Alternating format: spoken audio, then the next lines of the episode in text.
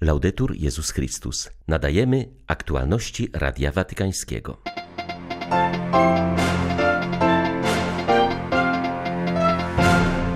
Decyzją Ojca Świętego jest coraz bliżej do beatyfikacji Roberta Schumana, jednego z ojców założycieli Zjednoczonej Europy.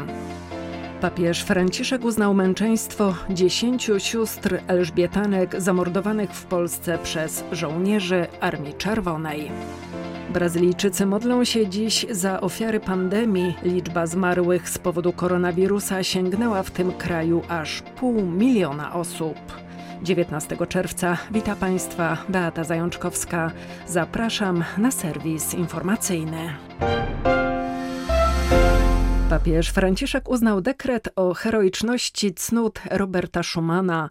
Tym samym przybliża się beatyfikacja tego jednego z ojców założycieli Zjednoczonej Europy. Robert Schuman urodził się w 1886 roku. Był francuskim katolikiem zaangażowanym w politykę, rozumianą jako misja i służba, akt posłuszeństwa woli Bożej, przeżywany na modlitwie i karmiony codzienną Eucharystią. Po wielu dramatach, jakie przeżyła jego rodzina, chciał zostać księdzem. Przyjaciele jednak odradzali mu, twierdząc, że święci XX wieku noszą świeckie ubrania i dlatego świat potrzebuje zaangażowanych świeckich. Był nim jako minister finansów, premier, minister spraw zagranicznych i przewodniczący Parlamentu Europejskiego. Według Schumana wartość Europy to Europa wartości. Siostra Paschalis i jej dziewięć towarzyszek ze Zgromadzenia Sióstr Świętej Elżbiety zginęły w różnych miejscowościach na Śląsku w 1945 roku z rąk żołnierzy Armii Czerwonej, broniąc swojej czystości i życia powierzonych ich opiece osób. Papież Franciszek uznał dziś ich męczeństwo, zgadzając się tym samym na ich rychłą beatyfikację, która odbędzie się we Wrocławiu. Te dziesięć Elżbietanek reprezentuje ponad 100 sióstr, które w czasie II wojny światowej zostały zamordowane przez żołnierzy Armii Czerwonej, mówi siostra Miriam Zając, postulatorka w procesie beatyfikacyjnym. Pamięć o naszych bohaterskich męczennicach przetrwała od 1945 roku, mimo że byliśmy zmuszone na ten temat milczeć z powodu różnych sytuacji politycznych. Po 76 latach udało nam się dopiero wyciągnąć z historii imiona tych bohaterskich sióstr męczenniczek. Te nasze skromne takie elżbietanki, one się jawią jako mężne, biblijne niewiasty, stawiające czoło tym, którzy z taką nienawiścią odnosili się do wszystkiego, co było z Boga, co wiązało się z Bogiem i wiarą. One stały się takim znakiem sprzeciwu, ale i znakiem nadziei dla przyszłych pokoleń. Ich heroiczna śmierć woła dziś o obronę wartości chrześcijańskich. I myślę, że ta krew przelana była owocem ich wierności i ślubom zakonnym i charyzmatowi na tych założycielek. Ta przelana krew to jest pozostawiony testament, który chcemy, żeby stał się fundamentem w umiłowaniu wartości moralnych, wartości chrześcijańskich, wartości takie, które dzisiaj są deptane, poniżane, szczególnie ślub czystości. Ojciec Święty przyjął na audiencji diakonów stałych diecezji rzymskiej wraz z ich rodzinami. Podkreślił, że diakonat nie jest etapem przejściowym na drodze do kapłaństwa, ale po Soborze Watykańskim II odzyskał właściwe miejsce i specyfikę. To pozwala również w przezwyciężaniu pokusy klerykalizmu, który stawia kastę kapłanów ponad ludem Bożym. Papież podkreślił, że diakoni są stróżami ducha służby w Kościele, po pierwsze, oczekuję, że będziesz pokorny. Smutno jest patrzeć na biskupa i księdza, ale jeszcze smutniej na diakona, który chce się postawić w centrum świata, w centrum liturgii, w centrum kościoła. Pokora. Niech całe dobro, które czynisz, pozostanie tajemnicą między Tobą a Bogiem i w ten sposób przyniesiecie owoce. Po drugie, oczekuję od Was, że będziecie dobrymi małżonkami i dobrymi ojcami i dobrymi dziadkami. To da nadzieję i pociechę małżeństwom, które przeżywają chwilę zmęczenia i które znajdą w Waszej autentycznej prostocie wyciągniętą dłoń. Wreszcie po trzecie oczekuję od Was, że będziecie umieli dotrzeć do dalekich i ubogich. To nie jest takie trudne, ale również pomożecie wspólnocie chrześcijańskiej dostrzec Jezusa w ubogich i dalekich, ponieważ przez nich puka On do naszych drzwi. Jest to wymiar stróża proroka katechety, który umie widzieć dalej i pomagać innym widzieć dalej, a także dostrzegać ubogich, którzy są daleko.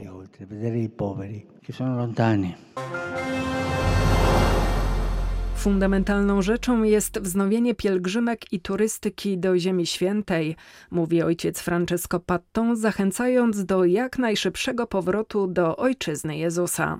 Wskazuje, że dzięki masowym szczepieniom sytuacja sanitarna jest bardzo dobra. Teraz największym wyzwaniem jest odbudowanie zatrudnienia. Franciszkański kustosz Ziemi Świętej podkreśla, że pandemia szczególnie dramatycznie odbiła się na chrześcijanach, którzy żyją głównie z pielgrzymów i turystów. Najtrudniejsza sytuacja jest w autonomii palestyńskiej, głównie w samym Betlejem i innych okolicznych miasteczkach. Znacząco wzrosła liczba chrześcijańskich rodzin, które proszą o materialne wsparcie, mówi ojciec Patton. Liczymy, że w czasie wakacyjnych miesięcy pielgrzymki powrócą w znaczący sposób. Mamy nadzieję, że obostrzenia sanitarne nie skomplikują za bardzo pielgrzymowania. Mamy też nadzieję, że chrześcijanie na całym świecie zrozumieją, iż pielgrzymowanie w obecnym czasie do Ziemi Świętej oznacza dużo więcej niż przed koronawirusem. Wcześniej było to doświadczenie osobistej wiary, które niosło wsparcie materialne tutejszym chrześcijanom. Teraz ten wymiar wiary jest jeszcze mocniejszy. Ci, którzy przeżyli koronawirusa, mogą to potraktować jako pielgrzymkę dziękczynną za życie i zdrowie. Osobiste doświadczenie trudów związanych związanych z czasem pandemii może też być motywacją, aby wesprzeć mocno doświadczonych skutkami koronawirusa chrześcijan, którzy żyją w Ziemi Świętej. Pandemia nie zatrzymała hojności na rzecz chrześcijan cierpiących w wielu krajach świata. Papieskie Stowarzyszenie Pomoc Kościołowi w Potrzebie odnotowało w minionym roku znaczący wzrost darowizn. Na realizację różnych projektów pomocowych przeznaczono prawie 123 miliony euro. Wsparcie dla dyskryminowanych i prześladowanych wyznawców Chrystusa przekazywane jest za pośrednictwem 23 krajowych biur stowarzyszenia.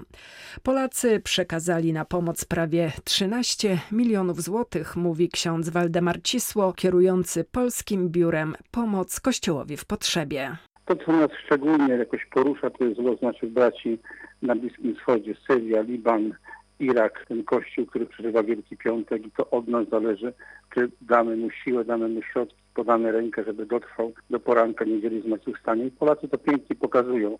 My jako Polacy mamy taką piękną kartę zapisaną w Syrii. To jest zarówno dzięki indywidualnym wpłatom, jak i dzięki wsparciu instytucji rządowych. Wyleczyliśmy ponad 40 tysięcy Syryjczyków w takich miejscach jak Marmarita, Homs, Aleppo. To jest dramat tych ludzi. Tam przy okazji rocznicy 10 wybuchu wojny podano, że 75% spadł PKB Syrii, a zarobki porównywalnie, więc widzimy jak dramatyczna sytuacja jest tych ludzi i ciągle im staramy się pomóc. Jest piękny ośrodek polski prowadzony w Homs. Ponad milion złotych było zebrane tylko w okresie Świąt Bożego Narodzenia w archidiecezji krakowskiej 600 sierot ma opiekę, ma jedzenie, ma utrzymanie w tym właśnie ośrodku. Chcemy to dalej kontynuować. Także to są tylko przykładowe projekty, które dzięki życzliwości Polaków możemy realizować, a miesiąc czerwiec jeszcze dodatkowo mamy taką akcję modlitewną przy wsparciu Konferencji Episkopatu Polski. Modlimy się o pokój dla Bliskiego Wschodu. To jest ten dar, który jest tam najbardziej potrzebny. Sytuacja chrześcijan mieszkających w Iraku w żadnej mierze się nie zmieniła. Wciąż nie mogą wrócić do domów, z których zostali wygnani przez dżihadystów i nie odzyskali pełni obywatelskich praw. Wskazuje na to chaldejski patriarcha Babilonii, podkreślając, że irackie władze nie wywiązały się z obietnic składanych Franciszkowi. Nie zainicjowano m.in. remontu kościołów i podnoszenia z gruzów turystyki religijnej. Kardynał Louis Sako w dość smutnym tonie ocenił owoce historycznej pielgrzymki papieża Franciszka. Podkreślił, że nadzieja obudzona przez tę wizytę wprawdzie jeszcze trwa, jednak coraz bardziej zaczyna słabnąć w obliczu braku jakiejkolwiek zmiany. Władze nie robią nic, by wygnani chrześcijanie mogli wrócić do swych domów i odzyskać majątek przejęty przez muzułmanów. Tereny historycznie chrześcijańskie wciąż są kontrolowane przez islamskie bojówki. Niesienie pomocy przez organizacje międzynarodowe jest niezwykle utrudnione. Winą za ten brak postępu patriarcha obarcza polityków skoncentrowanych jedynie na walce o władzę i pieniądze oraz zupełnie niezainteresowanych dobrem kraju. Kardynał Sako liczy, że sytuację mogą zmienić planowane na jesień wybory parlamentarne, jednak jak zauważa, nie będzie to proste, ponieważ w islamie wciąż trudno rozdzielić politykę od religii. Brazylijczycy modlą się dziś za ofiary pandemii. Liczba zmarłych z powodu koronawirusa sięgnęła w tym kraju pół miliona osób. Dlatego też episkopat wezwał do szczególnej modlitwy, ale również do niesienia nadziei i pociechy duchowej, które są potrzebne w kontekście żałoby i utraty bliskich. Biskupi wystosowali też specjalne przesłanie na temat sensu życia i wezwali do solidarności z ludźmi cierpiącymi z powodu pandemii. Arcybiskup Walmor Oliveira de Azevedo, przewodniczący tutejszego episkopatu, sprawował będzie mszę świętą w sanktuarium Matki Bożej Bolesnej w Caeté za pół miliona Brazylijczyków zmarłych z powodu COVID-19. Czas modlitwy sprawia, że jest to okazja dla każdego, niezależnie od tego, czy jest wierzącym, czy też nie, aby zatrzymać się, pomyśleć i zastanowić nad wartością życia, zaznaczył z nadzieją przewodniczący episkopatu. Katolickie kanały telewizyjne, jak też portale społecznościowe transmitować będą mszę świętą. W chwili jej rozpoczęcia dzwonić będą dzwony świątyń na terenie całego kraju. Inicjatywa episkopatu spotkała się z poparciem wielu podmiotów i jest aktem solidarności, nadziei i zobowiązania, aby podjąć starania uczynienia Brazylii lepszym krajem. Z Brazylii dla Radia Watykańskiego ksiądz Malczewski Chrystuszowiec z udziałem nuncjusza apostolskiego, przewodniczącego Konferencji Episkopatu Polski oraz prymasa Polski odbył się ingres 77. ordynariusza włocławskiego, biskupa Krzysztofa Wędkowskiego. Na wyjątkowe znaczenie tego wydarzenia w dziejach jednej z najstarszych polskich diecezji wskazał włocławski biskup senior Wiesław Mering. Zaczyna się pewna nowa epoka w dziejach Kościoła Włocławskiego, który zbliża się do jubileuszu 900-lecia istnienia swojej diecezji. Biskup Wędkowski nawiązał do postaci patrona diecezji świętego Józefa, stanowiącego wzór do naśladowania. Józef stanowi obraz biskupa. Nieustannie słucha Boga, jest otwarty na Jego znaki, gotowy wypełniać nie swój, ale Boży plan. Także my dzisiaj, gdy w życiu świata i Kościoła niebo wydaje się być szare, musimy nie tylko dostrzec światło nadziei, ale sami musimy dawać taką nadzieję. Nadzieja nasza zbudowana jest na skalę, którą jest sam Bóg. Biskup Wędkowski zawierzył wspólnotę Kościoła Włocławskiego świętemu Józefowi, prosząc, aby w ciemne zaułki współczesnego świata mógł on zanieść blask prawdy o grzechu i łasce, o sprawiedliwości i miłosierdziu, o Bogu, który żyje i króluje. Z Warszawy dla Radia Watykańskiego ojciec Stanisław Tasiemski, dominikanin. Były to aktualności Radia Watykańskiego. Laudetur Jezus Chrystus.